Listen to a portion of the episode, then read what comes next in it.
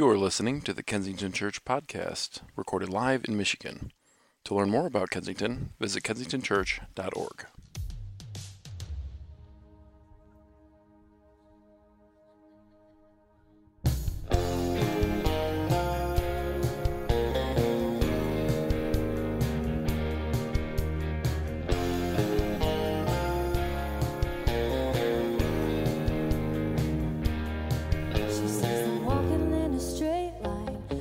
Not really her style, and they all got the same heartbeat, but hers is falling behind, and nothing in this world could ever bring them down. Yeah, they're invincible, and she's just in the background, and she says, I wish that I could be like the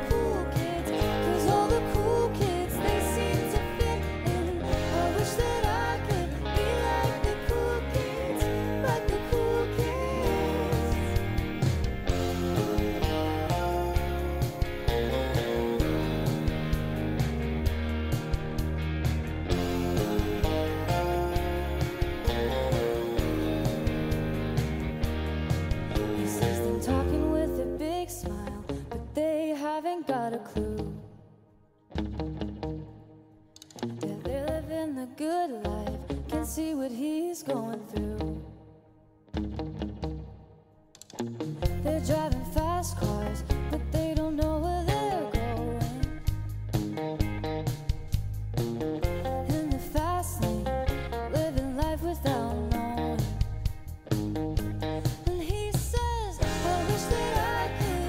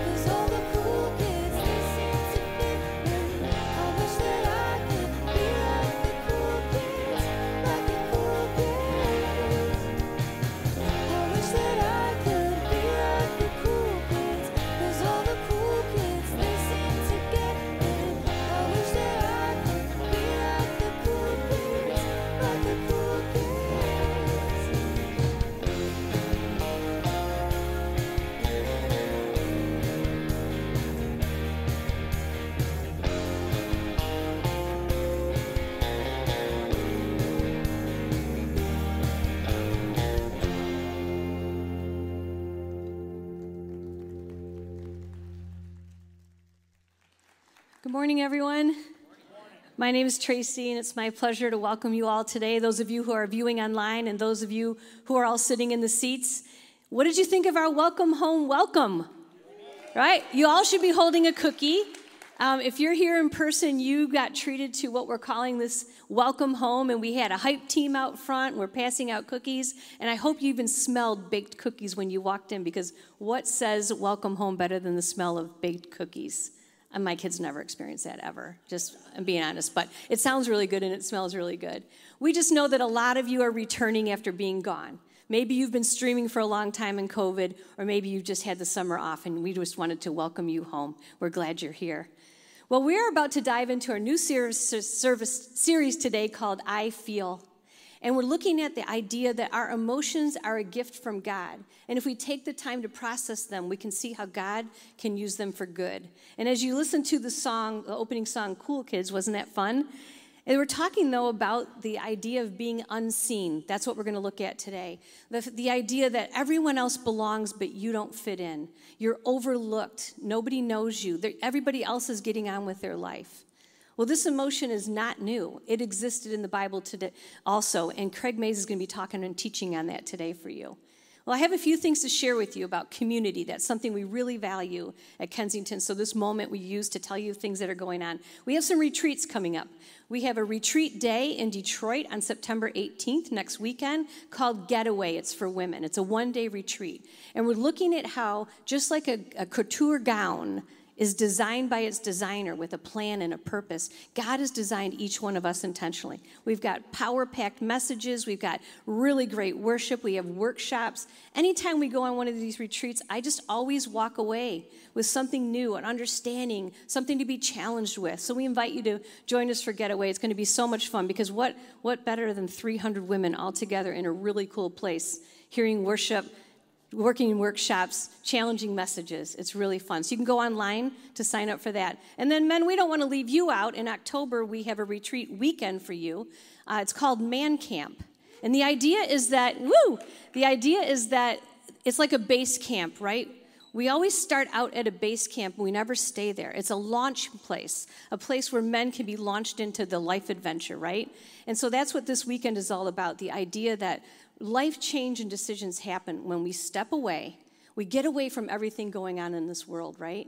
Then you can really focus on what you're hearing. Again, they have like competitions and games, but they have worship and they have messages. So we invite you to sign up to be part of Man Camp. You can always get more information about any of these things out at the Hub. Some of our volunteers are sitting in here with orange shirts on. They're there for, the Hub is there for people who are new, but also just to ask questions about anything. If you can't find something on the web, they will help you. They're experts at working our website. Speaking of website, we just revamped our groups page. Why did we do that? Because we are launching in a couple weeks our fall semester. Everything to do with courses, everything to do with groups, everything to do with care is on that website, on that page, kensingtonchurch.org/groups. But you guys are here in person, and maybe you've got questions. Maybe you want to ask somebody about what is Alpha, what is Bible Basics. I don't know what Kensington Men is. I don't know what Insights is. I don't know what Encounter is. Go on out to the lobby in this north end, and you'll see people standing at tables, and you can ask questions. Every fall, we launch our new semester. We know that you are coming out of a season of busyness and running around, and it's kind of that hunker down, let's dig in, let's grow together, let's have community, let's have connection. So I hope I see you guys all out there to check that out. And to say it even better than I just did, watch this video.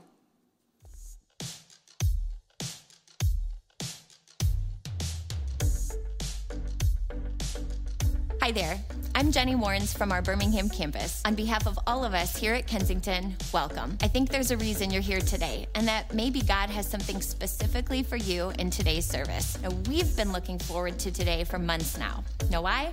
It's our fall groups kickoff. That means our small groups, courses, and care workshops are starting up again. Each one of these are what we call jump-in opportunities, a place for you to connect and grow. We believe building community and authentic relationships is a vital part of our spiritual journey. So here are just some of the opportunities we have for everyone this fall. Hi, I'm Charlotte Kelly, Discipleship Director at Orion Campus, and I know that Kensington can seem like a really big place, and it could feel easy to get lost. So we're working hard to create opportunities for you to connect with others. I'm excited to share with you just a little bit about our small groups. Most groups meet regularly, usually weekly, in people's homes, coffee shops, or wherever it works best to study the Bible, to discuss the weekend service, or just to do life together. And we have all sorts of small groups. We have groups for families, couples, singles, for men only or women only. We even have a group for newlyweds and another at Orion doing great dates for couples. We believe that God designed all of us to be in relationship with others and to not do life alone. So I would love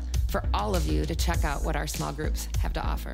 I wanted to tell you about our courses, which are another great way to jump in this fall. Courses meet for several weeks on a topic that's important to you. It's a great way to invest in your growth while connecting with like-minded people. Here are some courses that may interest you. Alpha is a discussion course where you can explore questions about life and who God is. You listen to a teaching on a key theme of the Christian faith and then participate in a group reflection. Alpha is for everyone. There's no question too big and no topic that's off limits. Another course created right here at Kensington Kensington for your own community is Bible Basics. When you invest time in understanding the mysteries of the Bible, that's time well spent. So whether you're new to the Bible or have been reading it for decades, this course will give you an understanding of Scripture's big picture and how all the books of the Bible flow together. We've also heard great things from our couples who have taken the marriage course. This is an opportunity to strengthen and grow your marriage, whether you've been married for 6 months or 40 years. And whether you're in a good season or you're struggling, you'll get practical support to communicate more effectively, understand each other's needs, resolve conflict, and more.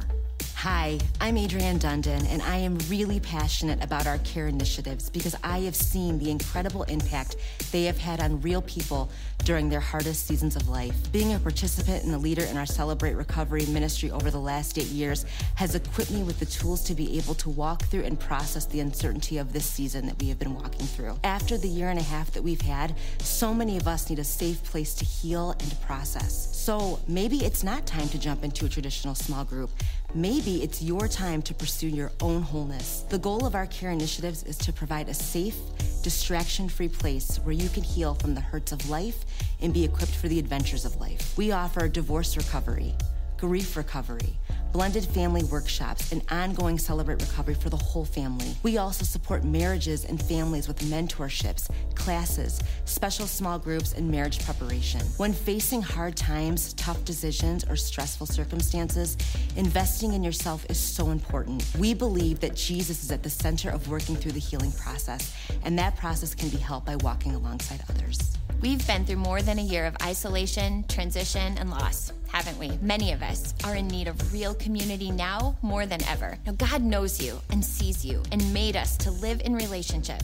So don't let today go by without investigating all your choices to get connected here at Kensington. Find a group near you by visiting kensingtonchurch.org/groups and filtering by your zip code and preferences. Or come out after services to the lobby and we'll be waiting to answer your questions about groups, courses, and care initiatives. Take the first step and we'll help you find the group that's right for you, no matter your life stage, interests, or needs.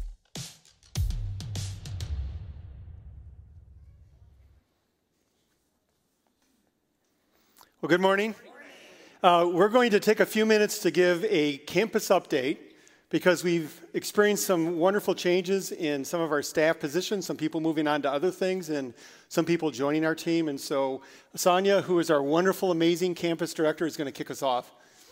Good morning, Kensington. Good morning, everyone. It is really hard. I do not do well with change.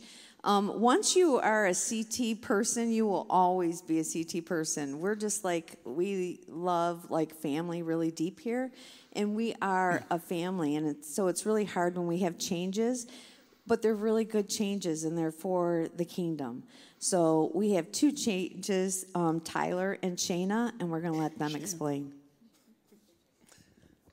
Yeah, so I have been working at Clinton Township for the last 6 years, and it has been a real honor. I've been going here since I was 16, about to be 31. So this is my home, and that's not changing. But my position has changed, and I'm very excited. Like I said, it's been an honor to serve with students and some of your students. I'll cherish that time for sure, serving along some of these guys.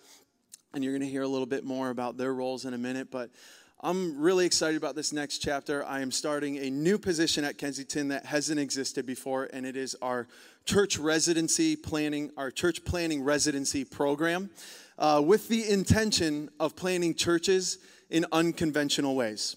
And I don't have time to explain what that means, so hopefully I hooked you. And if you want to know more about what it means to plant an unconventional church, come talk to me in the lobby. I'd love to tell you more about that. Well, thank you, Tyler. My name is Shauna, and I've been on staff here for a few years as our production director at the Clinton Township campus. And a stirring kind of began in me a few months back, and then really this dream happened, and it became a reality this summer. And now I am a central teaching pastor. I am the first woman teaching pastor on for Kensington. So I'm really excited to be a part of that team. And I'm also taking a role in our Central Arts Department as a producer and manager. And I'm just so excited to be able to continue to create moments for people to experience and engage with God. And so I'm so excited to see what's going to happen with that so people can be transformed by Jesus. Yeah, those are great losses for us, even though this is still their church. When you guys are attending church, you're here, but we know that God has moved them into positions where they can have greater impact with their gifts and their abilities.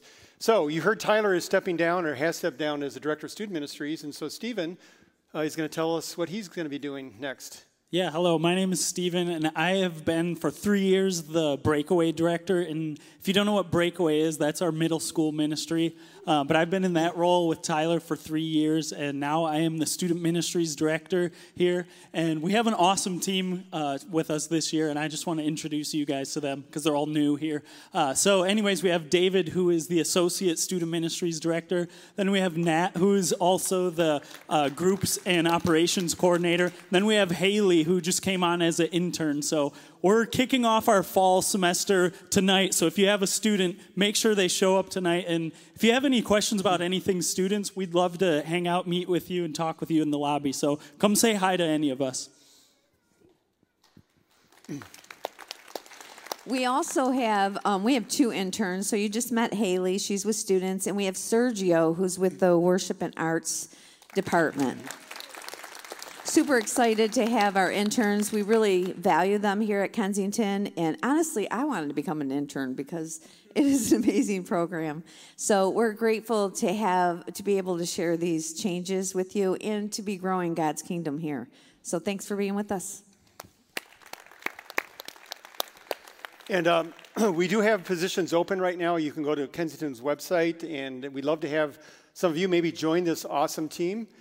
One position right now, if you have ability to work part-time, we are looking for someone to work with our facilities team. It's an amazing team. Dave Silver leads that team. Dave's going to be in the lobby after at Bible Basics because he also, as a volunteer, helps to run that program. But if you have 28 hours a week and you'd like to join our team and help us present a beautiful facility for all the groups that come in and use it, we'd love to have you join us.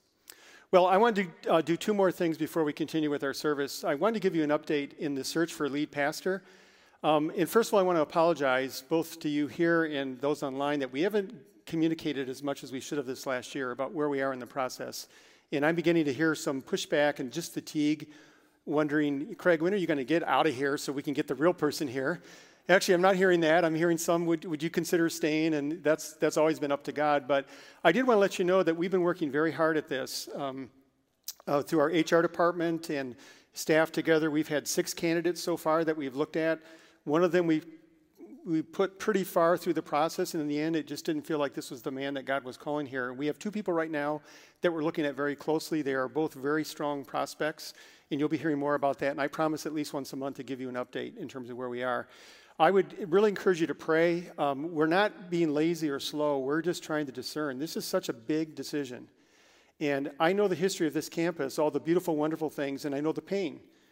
And the disruption that's been around for 2 or 3 years now. And so I feel the weight of this decision. We all do. And we want to make sure that we find the right person as the lead pastor. So please pray for us, and I promise that we'll do better in the weeks ahead to update you in terms of where we are. The last thing is, yesterday was a significant moment as we remembered 20 years ago, that fateful day on September 11th, when we had 3 planes create havoc and loss of life. Yesterday I was in Harlem catching a bus to go to the airport to fly here, and I captured this picture of the bus. On the front, you can see it says 9/11, we remember. And I've been 13 years now in New York City on 9/11, where it's a very sober moment for that city, but I don't think just for New York City, but for us as a country. And if you can rewind back to that day, I was talking to someone last night, and everybody can remember where they were, what they were doing when the news came out that this had happened. And it created this amazing, unprecedented response of people longing to press into God, to say, God, we need you, we need peace, we need safety, we need help. In fact, it was a Tuesday when this happened, and we had a midweek service every week back then at Troy campus. I was involved in that, and we got together Tuesday afternoon and totally put aside what we had planned for that service, and we invited everybody to gather at our Troy campus. About 1,500 people showed up, filled every seat in the auditorium, and what we did mostly was we just prayed. We had open mics, and we let people just come down and express what they were thinking and feeling, the fear, the anxiety, the uncertainty, the longing for peace and safety. And if you remember, this happened nationwide, and it went on for quite a long time. But then life goes on, and you kind of move on, and we really shouldn't move on. I think that was a wake-up call to say that we should really be on our knees every day before God, praying for our country. We're instructed in Scripture to do that. And then to pray for those that suffered loss. Being in New York City, I have a good friend who, her husband was a firefighter, and he ran into the building and never came out. And years later, she still feels the sting of that. So I thought it'd be good to take just a minute now, if you wouldn't mind joining me, just silently, just to pray. Ask God to continue to guide us, to give us peace, and to heal those who are broken because of the events of 9/11.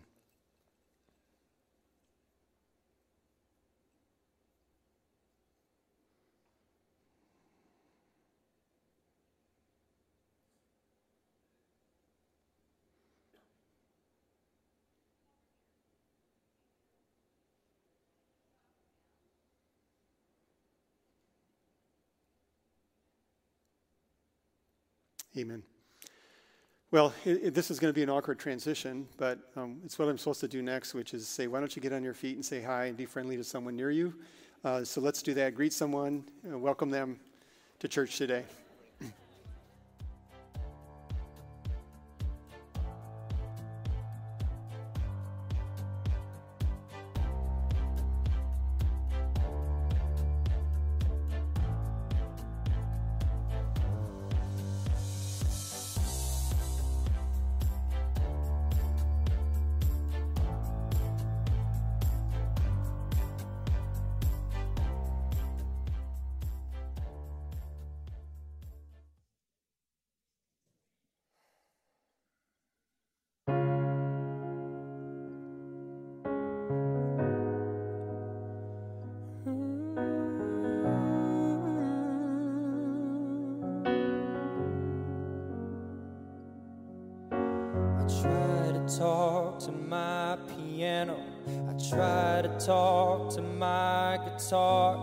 Talk to my imagination, confide it into alcohol. I tried and tried and tried some more, told secrets till my voice was sore. I'm tired of empty conversations, 'cause no one hears me anymore. 100 million stories and 100 million songs, I feel stupid when I sing. Nobody's listening to me. Nobody's listening. I talk to shooting stars, but they always get it wrong. I feel stupid when I pray, so why am I praying anyway? If nobody's listening,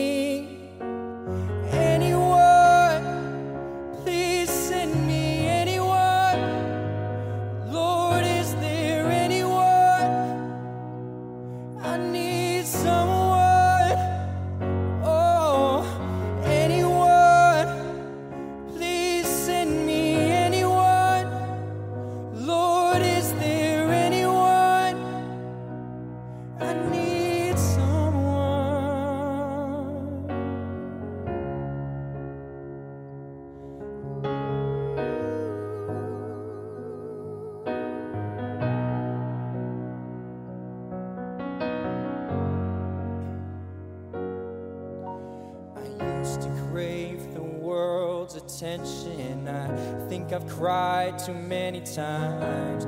I just need some more affection, anything to get me by. 100 million stories and 100 million songs, I feel stupid when I sing. Nobody's listening to me. Nobody's listening. Talk to shooting stars, but they always get it wrong. I feel stupid when I pray, so why am I praying anyway? If nobody's listening.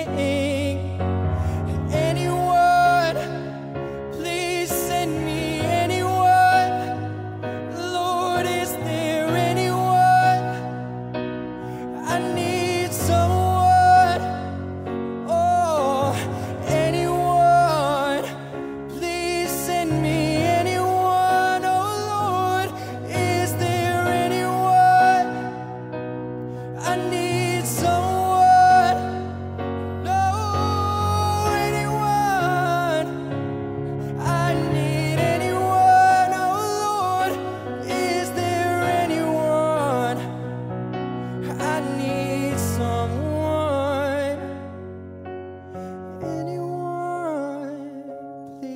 send me anyone?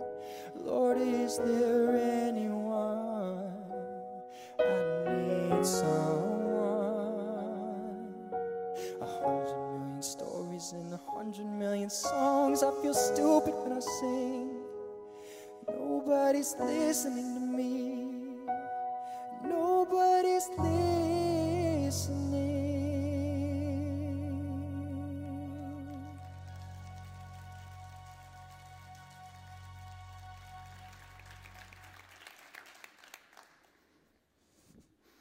I didn't really know, listening to those words, if I wanted to clap or to cry, to be honest with you. I don't think any one of us, human beings, can go through life and not at times feel that way. And I'm pretty certain, either here in person or online, those words reflect the state of your heart right now. That's how you feel. Invisible, unseen. Asking the questions, is anyone listening? God, are you listening? And so today we begin our dive into a 4-week series where we're talking about feelings. Every week it's going to be I feel and then something. So today it's I feel unseen. And unseen is not a feeling. It's not a feeling word. As trained as a counselor, we were taught to help people verbalize their feelings. So if someone said to me, I feel unseen, I would say, well, how do you feel when you're unseen? Well, not noticed. Well, that's not a feeling. When no one notices you, how do you feel? And when you finally get down to it, to be unseen is to feel lonely, frightened, overwhelmed, sorrowful, depressed. And so this is a pretty heavy topic that we're going to take on today. And I'm very mindful that I don't know most of you. I don't know your stories here, watching online, where you're at. And my prayer, and I'm just going to say right now, God, please, let your Holy Spirit be our teacher, not me, because I don't have answers for you. God has answers, and I'm praying through what we prepared today, both in our worship and in the message from God's Word, which I'm going to give now, that God will meet us where we're at, each of us where we're at, and take us to where we need to go, at least that next step. So God, please do this work. Well, when I was a kid, we played a game, and this was long before video games and computer games. In the neighborhood, we played a game. There was electricity back then when I was a kid. I just want to make that clear. But we played a game called hide and seek. And everybody know hide and seek? Very simple game. I don't think you ever get tired of playing that game. It's kind of fun. In case there's someone here that grew up somewhere else on a different planet, doesn't know hide and seek, everybody goes and hides somewhere. One person closes their eyes, they're supposed to at least, counts to 60 or 30 or whatever, and then the job is to go find the person. And the way to win the game is to be the last person to get found. So I remember when I think it was about 8 years old, living in Grand Rapids, Michigan at the time, my friends pranked me. And they colluded together to do this. So we went and hid, and the guy was counting, and I found a really good hiding spot. And you got to be really quiet and still. And I know he's done counting now, and I waited. And I waited. And I knew I won because they weren't finding me. And I waited. But it was so quiet. And I waited for about 6 months. And I finally came out and yelled, I'm here, ha-ha, you know. There was nobody. Nobody was looking for me. Now, it's just a little childhood prank, right? And I'm happy to say, 3 decades of therapy, I finally overcame that abandonment that I experienced. But it's interesting, the point of hide and seek is not to never be found. You want someone looking for you. My daughter, when she was about 4 or 5 years old, she did not get the concept because she would go about 10 feet away where clearly visible. And then it would be, ta-da, here I am. And then she'd run and get the hug. But doesn't that really represent something in a human heart? That we want to be found. We don't want to be unseen. So today we're going to look at a story, and I have to confess something right up front, that for the next 3 weeks we're going to be looking at these emotions through the life of David. And I was supposed to today, and David certainly had an experience in his life where he was unseen because he was selected, he was going to be the next king, and they sent a prophet to the house of Jesse and said, get all your sons out here because one of them is going to be the king. And when the prophet went through all the sons, he said, you must have another son. Well, there's David, the youngest, kind of the run of the litter. He wasn't even invited to the lineup, so he certainly was unseen. You know, how did that feel to be brought in and say, yeah, he's the guy? So that's where I was supposed to go. That's all I'm going to talk about David today, because as I prepared for this message, I really felt the Holy Spirit led me to a different story that I think will unpack this experience of being, what it's like to be unseen, and how God responds to it, and hopefully how we can hear from God today. Before we move on, we are going to take a moment to receive our offering, and then I got some really good news to share with you. But I thank you so much for giving. You can see on the screen here and at home ways that you can give through the website, through the app. You can write a check. If you're here today, you can drop it off in the back. This is how we do the work of the God who sees in our community, in our lives. And so thank you so much for your participation and for your giving. I want to update you with Afghanistan. It was just a few weeks ago that we announced with what was going on there that we wanted to help through our partner in Afghanistan, one of our global partners, help get refugees or people out of the country. And we asked some of you to consider giving. No arm twisting here, just left it out there. And in 1 week's time, you ready for the drum roll? Kensington raised $200,000. And I just brings me to tears. And so our partner there so far, I don't know the number exactly, but we've helped almost 1,000 people get to a place of safety. And there was one family that didn't make it, tragically. This is what's at stake here, where they were stopped at the border and their lives were taken from them. Our global partners that work there are all safe right now. They're continuing to do the work, and this is not another ask now. This is just a celebration and a thank you for making a difference in the world. One of the things that we will be sharing with you in a few weeks is that we have a local partner here that is going to help us with refugees that may come to our area coming from Afghanistan, and we would love as a church to have a role in helping settle these families here in a place of safety and love. But again, isn't God good? Let's just thank God for his goodness. So in the book of Genesis, which is the first book of the Bible, early on we're introduced to a couple, and their names are Abraham and Sarai. Eventually their names are changed to ones you may know, Abraham and Sarah. We're introduced to this couple, and God makes an extraordinary promise to Abram. He says that I'm going to make you a great nation. In fact, your descendants, and he uses a hyperbole here because he didn't mean it literally, they're going to be as many as stars as there are in the heaven. In other words, you can't even count them. I'm going to bless you. So that's a great promise to start with, but then the clock is ticking and nothing's happening.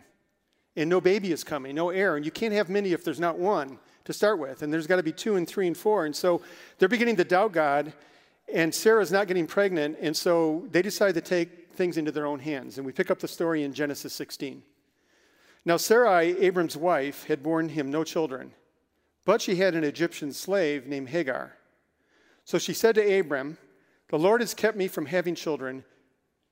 Brace yourself. This is the weird stuff in the Bible you see sometimes. Go sleep with my slave. Perhaps I can build a family through her." Now, you got to admit that's kind of weird, especially in our culture. But I have to tell you, in that culture, it wasn't strange for this to happen. They would have maidservants. They would have slaves. And they would sometimes produce an heir who would be their actual heir. It wouldn't belong to the person, the woman that actually gave birth. This was somewhat typical, even though it offends our sensibilities today. Even the fact that she was a slave offends our sensibilities. But this is what's happening in this story. So Hagar gets pregnant, and surprise, surprise, problems develop between Hagar and Sarai. Can you imagine how that could possibly be? They're not getting along at all. And so Sarah complains to Abraham, actually blames him, says, "You kind of caused this." And so here's how this wonderful leader, wise man responds to his wife, Sarai. He says, "Your slave is in your hands. Do with her whatever you think best." Then Sarai mistreated Hagar, so she fled from her.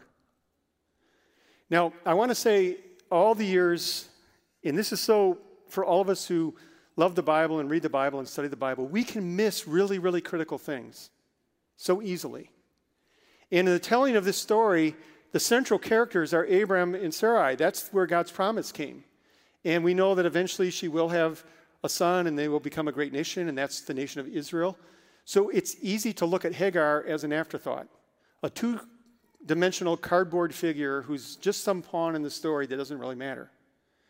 But today, in our time together, she matters, because this is where we're going to unpack what it means to be unseen.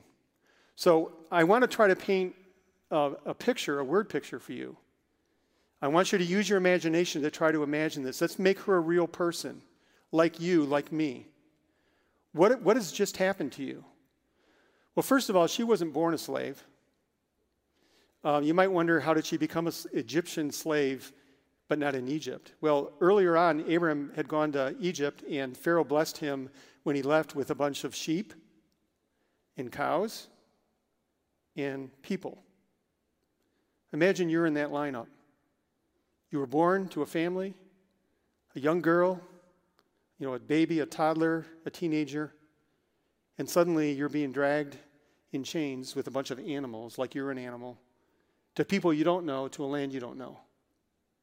This is real for her. This is her experience. And then the ultimate indignity is her body is not even her own. When Sarah can't get pregnant, just use Sarah to get pregnant. So here's an old man. She's sleeping with an old man to bear a child. And then when she gets pregnant, she gets mistreated so badly that she has to run out in the desert. So what are her prospects? Come on, let's make it real. She's pregnant, far from Egypt. No way to produce an income, to get food, to get shelter, to be cared for. How alone can you be? Can you be more alone than that? Our singer was hidden behind a screen. She's way out there, maybe with the same thoughts we heard in that song. No one knows me. No one knows where I am. No one cares for me. She has no hope. None. If there's not some intervention, she's going to starve to death. She's going to lose the child. They're both going to die. Hopeless situation. I don't know if there's anyone that's listening to my voice today that feels like you're there, but there's a version of that, as I said, that all of us will experience in life, where everything's been stripped away. And you feel so alone, and you feel like no one's listening. And if we were looking at David today, we would have looked at one of his Psalms today where he says, God, where are you? You're not listening. This is in the Bible. He says, I don't think you hear my voice. Today, right now, some of you feel that way. Like you've been abandoned. The people around you abandon you, and it feels like God has abandoned you. That had to be, we're not told, but that had to be how Sarah felt when she was in this situation. No prospects, cut off from family, friends, community. She's just property that's now been abandoned. And then here's where we pick up the story.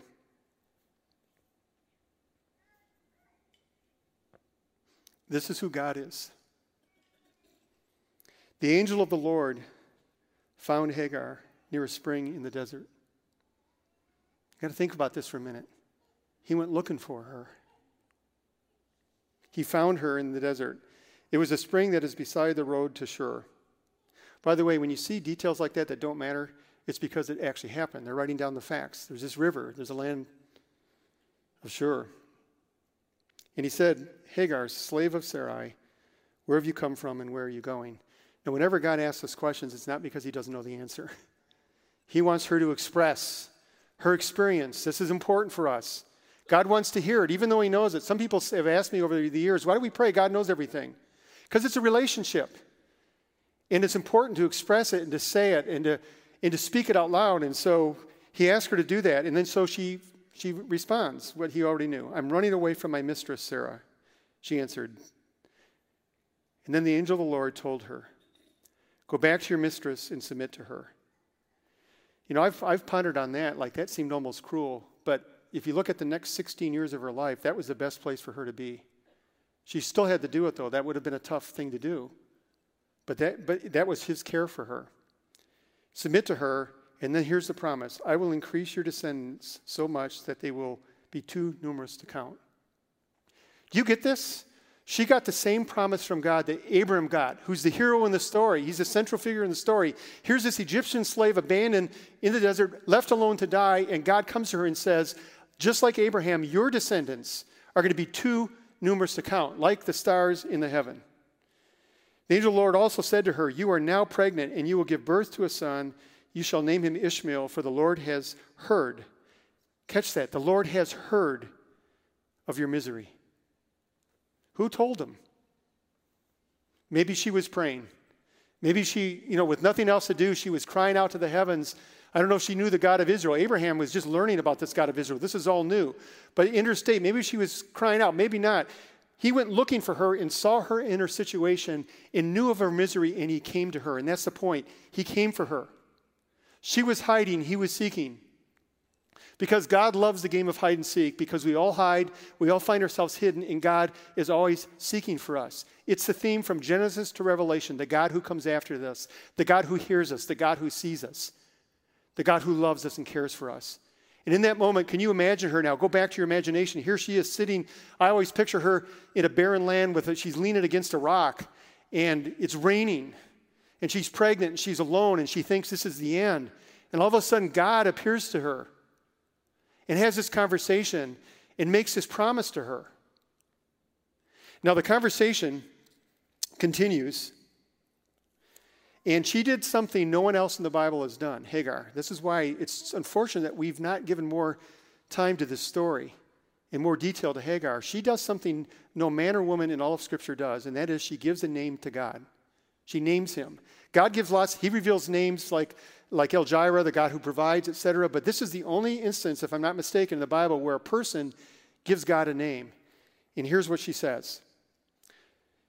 She gave this name to the Lord who spoke to her. You are the God who sees me.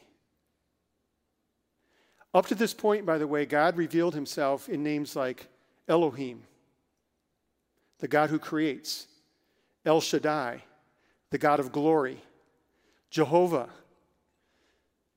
Big, grand, huge names for God that can make him feel impersonal.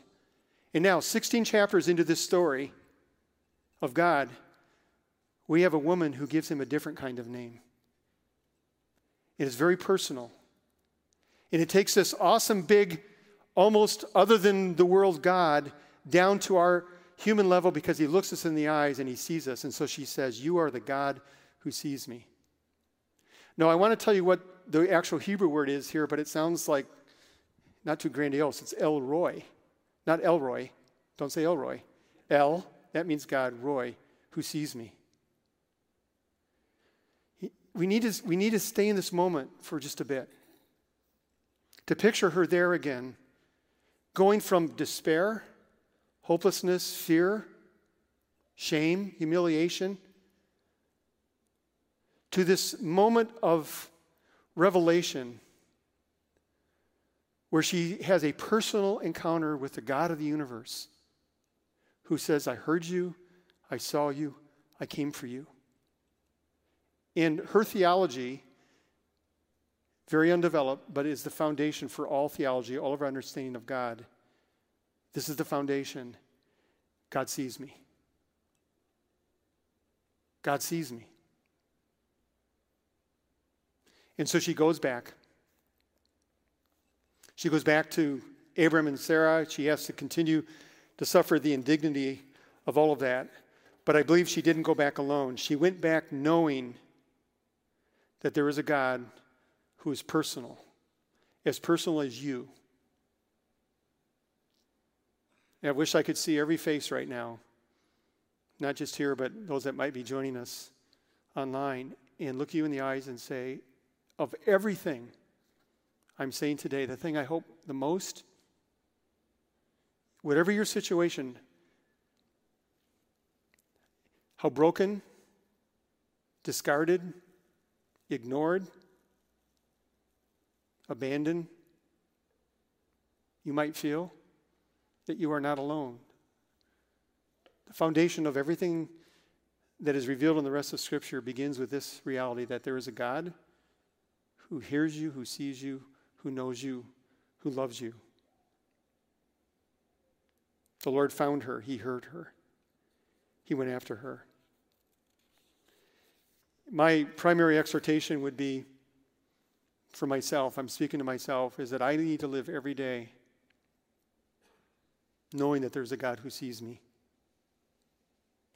And I want to share two thoughts of maybe application for you. But please don't hear these as steps. This is not simple as follow these two steps. But this is the pathway I think this story invites us to. When you feel unseen, when I feel unseen, uncared for, unloved. You know, I've shared a little bit of my story the year that I've been here now, that I grew up with high achievers in my family, valedictorians of high school, all-state athletes. I was the second born. We're compliant children. We're quiet. We get along with people. That's generally the nature of second borns or middle children. I felt unseen all the time. No one was putting my report card up on the wall. They were hiding it under the stack of whatever, maybe throwing it in the trash. That's pretty simple compared to Sarah's problems, but I don't know what yours are. But we all are touched by this to some degree. We don't want to hide and not be found. To know that God is looking for you. So here's the first thought. That we need to be about seeing the God who sees me. We need to Hagar experience regularly. We need to see the God who sees us. I wish an angel of the Lord could appear to me every day and remind me, Craig, God sees you. That hasn't happened yet. And yet, this is reality. And so just taking the time to meditate on this, which we're going to give you a chance to do at the end of my message in just a few minutes. Psalm 139, David also wrote this. He went through periods of feeling like God never heard him to this experience. You have searched me, Lord, and you know me. You know when I sit down, when I rise, you perceive my thoughts from afar. You discern my going out, my lying down. You are familiar with all my ways. That's not just David. You all have name tags on like I do. Jim, that's written. That's true of you and Julie, and I can't see much farther than that. Terry. We need this experience. I long for that for my life and for you. My exhortation to you would be slow down. Hit the pause button. Get quiet. Meditate. Lean against the rock in the rain and say, God, I need a revelation of you. Like Hagar, I need to know you see me. I'm not alone. Because when we live in the presence of God, that can be enough. It doesn't change the circumstances often. When no one else sees you, to know that God sees you, that he loves you, that he cares for you, that he sees your suffering. He sees how overwhelmed and suffocating you are right now. Because God seeing us is who he is. That's who he is. He's a God who sees us. And then the second challenge I want to give to you, I thought long and hard on this, or whether I should go here or not in this message. Maybe that's enough. But in the end, I've decided to share another thought with you about this. We also need to be committed to seeing each other. You know, I'm going to ask you a trick question here. Don't answer it out loud, because if you do and you're wrong, I'll shame you. Just kidding. Is God enough? Is God enough? You hear people say, God's enough. Can I take the risk of being labeled a heretic and say to you, God is not enough? Because God said that. When he created everything in Genesis, and he created man in his image, in Genesis 1 it actually says he created a male and female, but then when we go to Genesis 2 where he kind of rewinds and breaks it down in more detail, he said he created man, and then he paused and looked at everything, and then he said this, it is not good for man to be alone. Now you hear this often in wedding ceremonies. So he created Eve, and now the two are together, and they became one flesh. But let's just pause for a moment and think about God creating everything. And woman was not an afterthought, by the way. I believe it's revealed this way to accentuate the necessity in God's design that we be together. Because if he was enough, then Adam wouldn't have needed anybody. He had all the animals. So God designed us to need each other. And to know that God is looking for you is important. That's the foundation of your life. Why? Because every human being will disappoint you and me at some point in time. Everyone. Only God will not. So the foundation of our life is our relationship with God, the God who sees me. To know that, to press into that, to meditate on it, to reflect on that, to let that fill me up, the God who sees me. But then you know what? I need people in my life who see me. I don't want to play hide and seek and go hide behind the tree and no one ever comes looking for me. Because I wasn't designed that way and neither were you. And so rather than speaking to the people who maybe are hiding right now in isolation, unseen, abandonment, fear, I've addressed that. God sees you, press into that. We need to be people that go looking intentionally for those who are hidden, who need a voice, they need a human voice, they need a human hug. They need a smile. They need a word of encouragement. They need $5. Whatever they need, that they are seen. They are not unseen. Because this is what God has called us to in community. And God becomes more real when his love and presence is expressed in community. When I am loved by a person, God's love for me becomes more real, more concrete, more substantial. That's why the exhortations, man, I give you an assignment this week. Go home and read the book of 1 John in the New Testament, 5 chapters, read it. He says, love each other, love each other, love each other. If you don't love each other, the love of God is not in you. Love, love, love. So who in your life do you see retreating, hiding in the shadows? And it'll cost you something, by the way. It'll cost us to do this. But this is what we're called to. The gospel becomes more real. The message of God's love becomes more real when we live this way. When we press into those people that are in pain or overwhelmed, humiliated, shamed, abandoned. Right now, is there someone that's coming to your mind? In your circle right now. There's someone coming to my mind right now, and it's a phone call I need to make. Just to reach out to this person. It's been too long.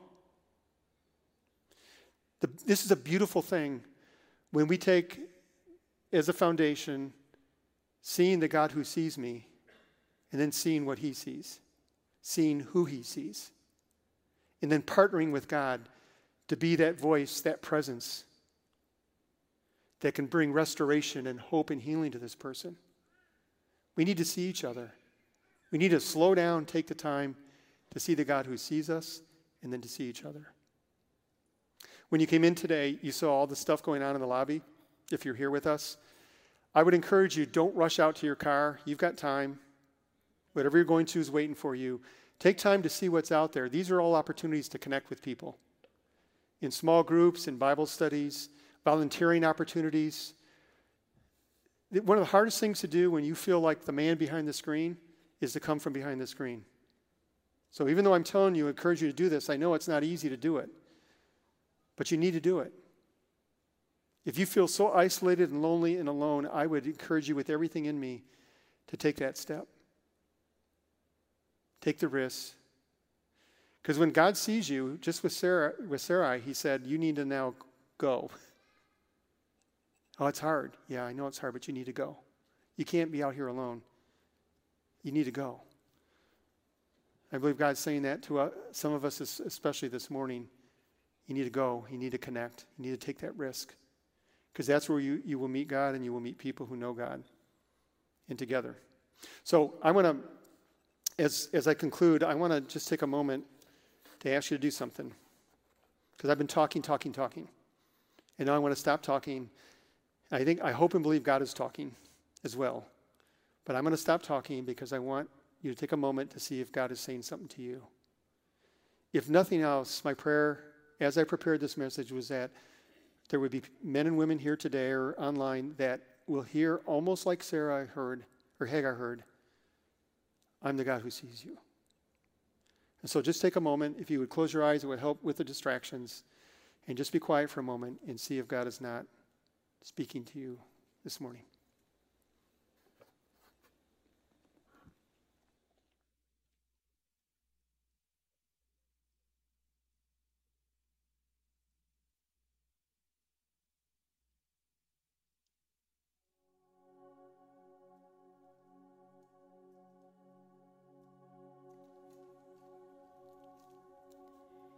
You have searched me, Lord, and you know me. You know me when I sit and when I rise. You perceive my thoughts from afar. You discern my going out and my lying down. You are familiar with all my ways. Before a word is on my tongue, you, Lord, know it completely. You hem me in behind and before, and you lay your hand upon me. Such knowledge is too wonderful for me, too lofty for me to attain.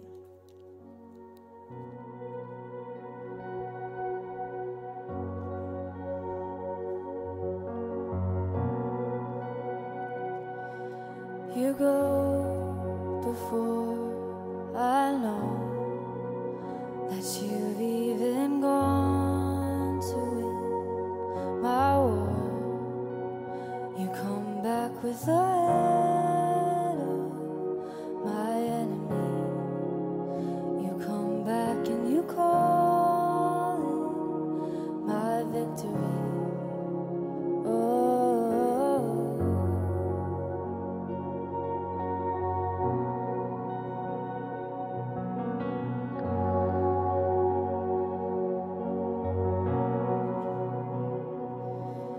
You go before. I know that you've even gone through my world. Your love becomes my greatest defense. It leads me from the dry wilderness, and all I did was pray.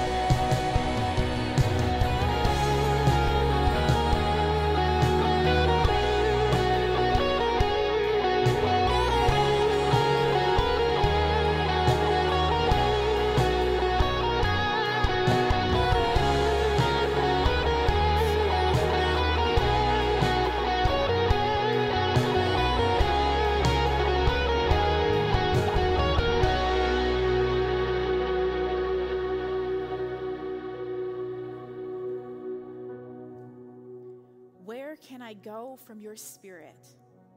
Where can I flee from your presence? If I go up to the heavens, you are there. If I make my bed in the depths, you are there. If I rise on the wings of the dawn, if I settle on the far side of the sea, even there your hand will guide me. Your right hand will hold me fast. If I say, surely the darkness will hide me and the light become night around me, even the darkness will not be dark to you. The night will shine like the day, for darkness is as light to you. And when I thought I lost me, you knew where I left me. You reintroduced me to your love. You picked up all my pieces, put me back together. You are the defender of my heart.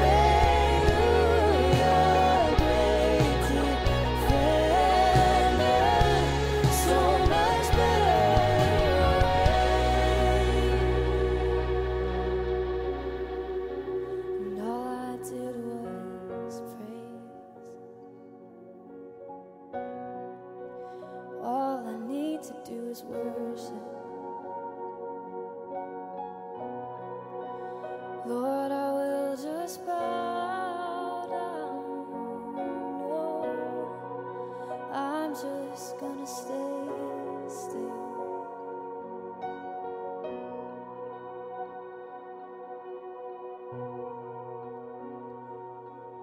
For you created my inmost being. You knit me together in my mother's womb.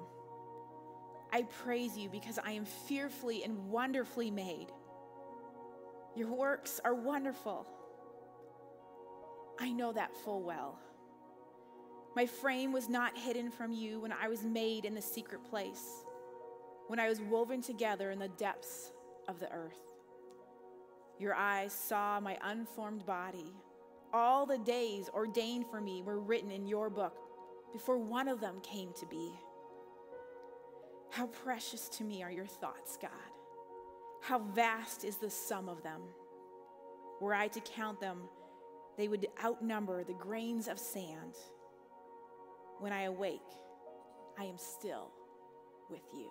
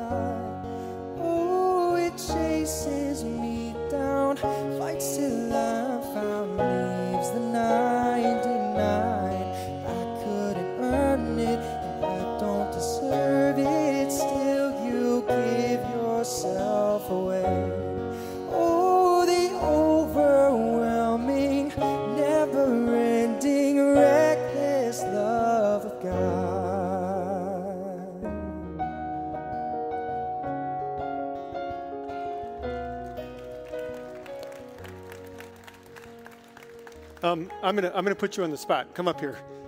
Sound, make sure he's mic'd here. What's your name? Tim. Tim. All right, so I was going to try to remember all the phrases from the song, and I can't, so I'm going to put you on the spot. So you sang them. He's going to kick down walls, climb mountains. Tell us what his love will do. Whoa, what do you mean? Like in the song? Yeah, don't sing it. Just give us the lines. Can you give us the lines? No shadow he won't light up. No mountain he won't climb up. Coming after me. No wall he won't kick down. Or lie he won't tear down. Coming after me. He's coming after you. So do you believe that? Is he coming after you? Is he going to kick down every wall, tear down every lie? I hope you believe that. My prayer for all of us this week as we leave this place is that we will see the God who sees us and that we will live loved this week because we are loved.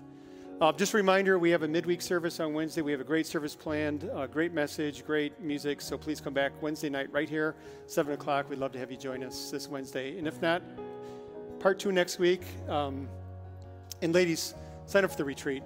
It's going to be amazing. Please do that. And if you want to work here, go see Dave Silver in the lobby. And I'm going to keep talking if I don't shut up. So God bless. Have a great day. You've been listening to the Kensington Church Podcast.